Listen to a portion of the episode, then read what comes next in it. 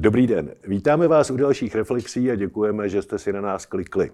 Dnešní pořad by měl být o dvou politických rozhodnutích. Sněmovna upřesnila pomoc uprchlíkům a vláda rozhodla o jednorázovém příspěvku na dítě do 18 let ve výši 5 000. O těchto dvou rozhodnutích by měly být dnešní reflexe.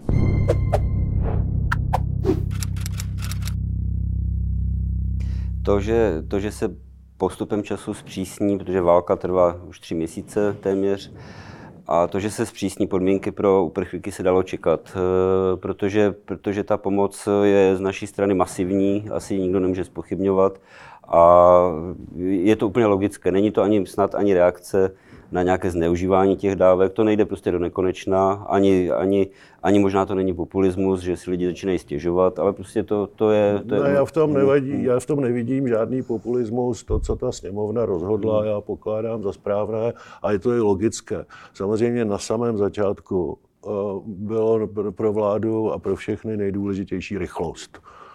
Ministři zahraničí se dohodli, že ten příspěvek bude 1,3 až 1,16 životního minima, že to budou účastníci zdravotního pojištění a já to pokládám za správné. No a samozřejmě, jak běží čas a přicházejí zkušenosti z praxe, no tak ty zkušenosti z praxe logicky ty podmínky upřesňují.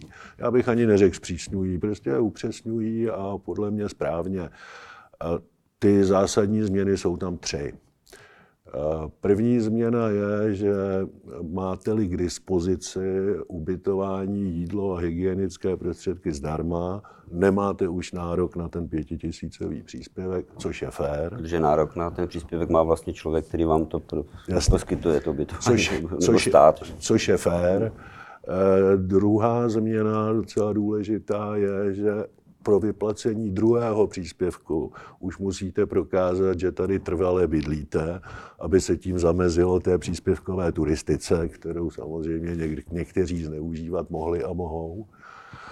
A ta třetí změna je, že státní pojištěnec, tedy to, že za vás stát platí zdravotní pojištění, pod touhle ochranou jste 150 dní, abyste byl motivován během těch 150 dní najít si práci a začít do toho systému přispívat sám. Všechna tyhle 3 rozhodnutí si myslím, že jsou správná a že nikdo, kdo tu pomoc čerpá, se tím nemůže cítit dotčen. Zaznamenal jsem také to, že ten problém s uprchlíky začíná být kapacitní, že v Praze už se některé čtvrti brání dalšímu přílivu.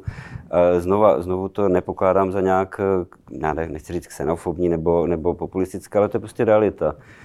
To je realita, prostě jestliže je Praha plná, jakože je, tak prostě ten, kdo tady chce požívat té ochrany dočasného strpění, tak musí souhlasit s tím, že bude bydlet někde jinde než v Praze. To těžko někdo může zajistit, že každý bude bydlet tam přesně, kde chce.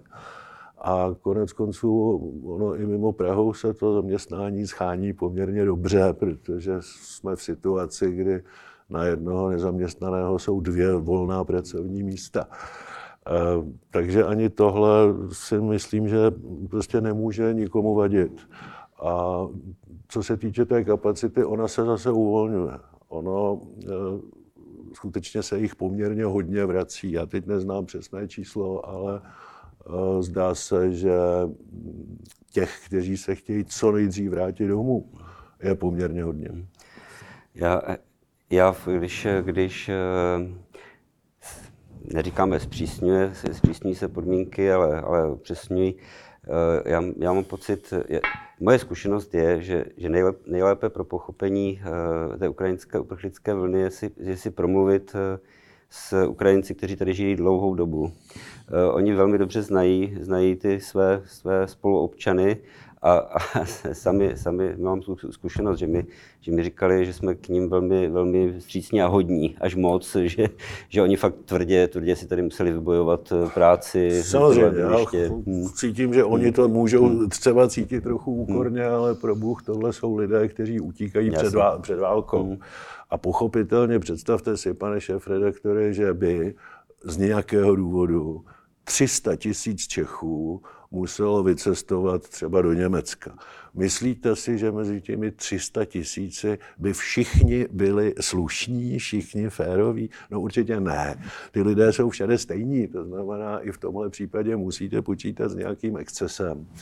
Ale drtivá většina z nich se chová velmi slušně a tu pomoc si zaslouží. To, co mě nejvíc vadilo na té diskuzi ve sněmovně, byli prodavači nenávisti.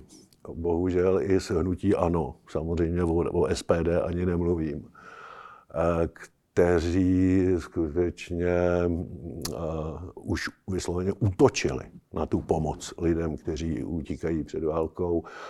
Poslanec hnutí ANO, poslanec Brázdil, říkal, že přece nechceme, aby oni tady byli státní pojištěnci. No, já jsem ve správní radě VZP a vím, že oni zatím čerpají velmi málo, mnohem méně, než je průměr na státního pojištěnce. A naopak už víc než 50 000 z nich se zapojilo do práce, takže do toho systému platí. Je všechny ty obavy, že zdravotní systém díky nim bude zahlcen kapacitně nebo finančně, se prostě nenaplnily. A ta pomoc je odpovídající a správná. A myslím, že bychom se museli stydět, kdybychom jim pomoc nedokázali. Já myslím, že ten populismus politický nás ještě čeká. Druhá vlna, kdy opravdu dopadne inflace, zdražování a tak dále na většinu našich občanů a pak se budou hledat viníci a to se něco dozvíme ještě. Ale no, to... Bohužel samozřejmě tak, jak čtu jednotlivé odborné časopisy, tak skutečně to vypadá, že nám stagflace hrozí. Že v druhé polovině roku přestane ekonomika růst, ale inflace bude velmi vysoko a ten propad životní úrovně bude dost značný i pro střední třídu. No a to samozřejmě budou využívat prodavači nenávisti k tomu, aby lidi vlastně štvali proti té pomoci, tedy proti vládě, proto oni to dělají. Tak doufám, že těch, kteří se nechají poštvat, bude velmi málo.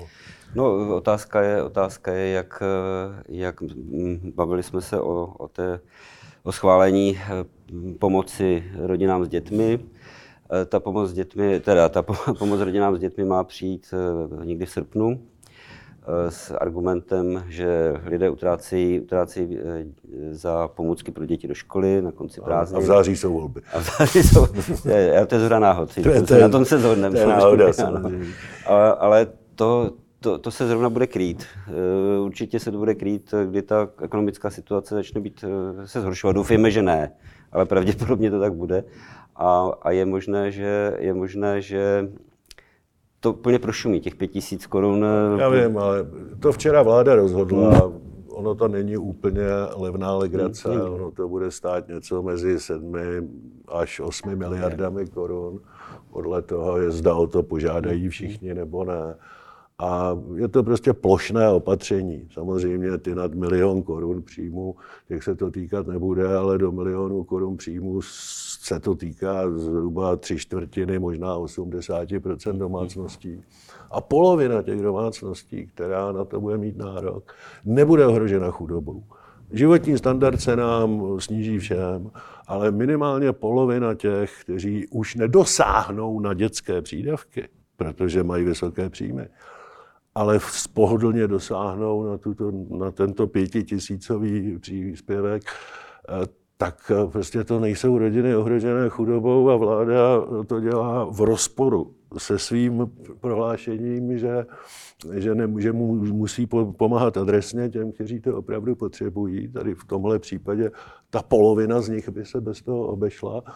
Je to velmi neefektivní, je to velmi drahé. A je to populistické.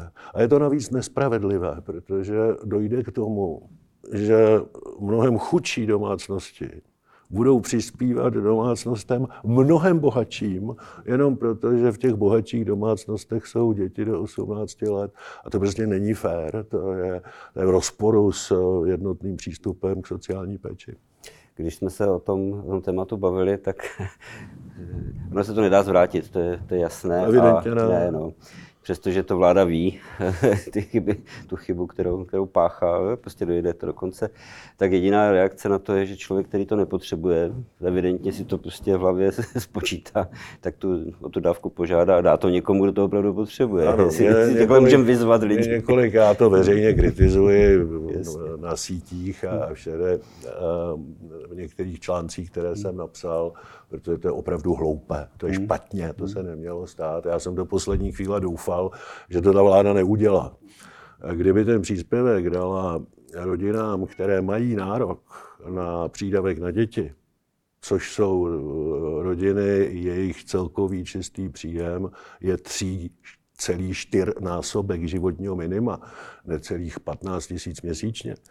No tak to jsou domácnosti nepochybně ohrožené chudobou. Tak tyhle domácnosti, které jsou otestované, že mají nárok na ten přídavek na děti, ty kdyby dostali ten jednorázový 5 000 přídavek, tak já myslím, že by nikdo nehnul brvou, že by to bylo v pořádku. Ale dokonce i kdyby dostali víc než 5 000. Ale prostě dávat to domácnostem, které mají 1 000 000 ročně, to je prostě hrubý populismus a vláda se rozhodla pokračovat v nastoupeném bludu. A já si dokonce myslím, že to voličům těch vládních stran nepomůže, protože voliči těchto stran nejsou voliči Andreje Babiše. Ty nečekají na rouškovné, ty čekají na efektivní a odpovědné vládnutí.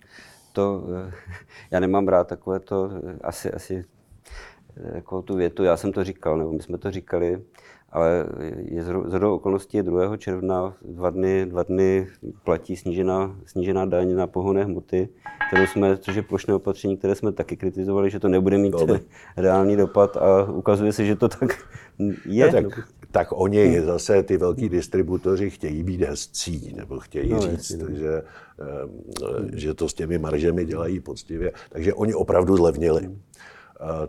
Ten pohyb u těch pump je vidět.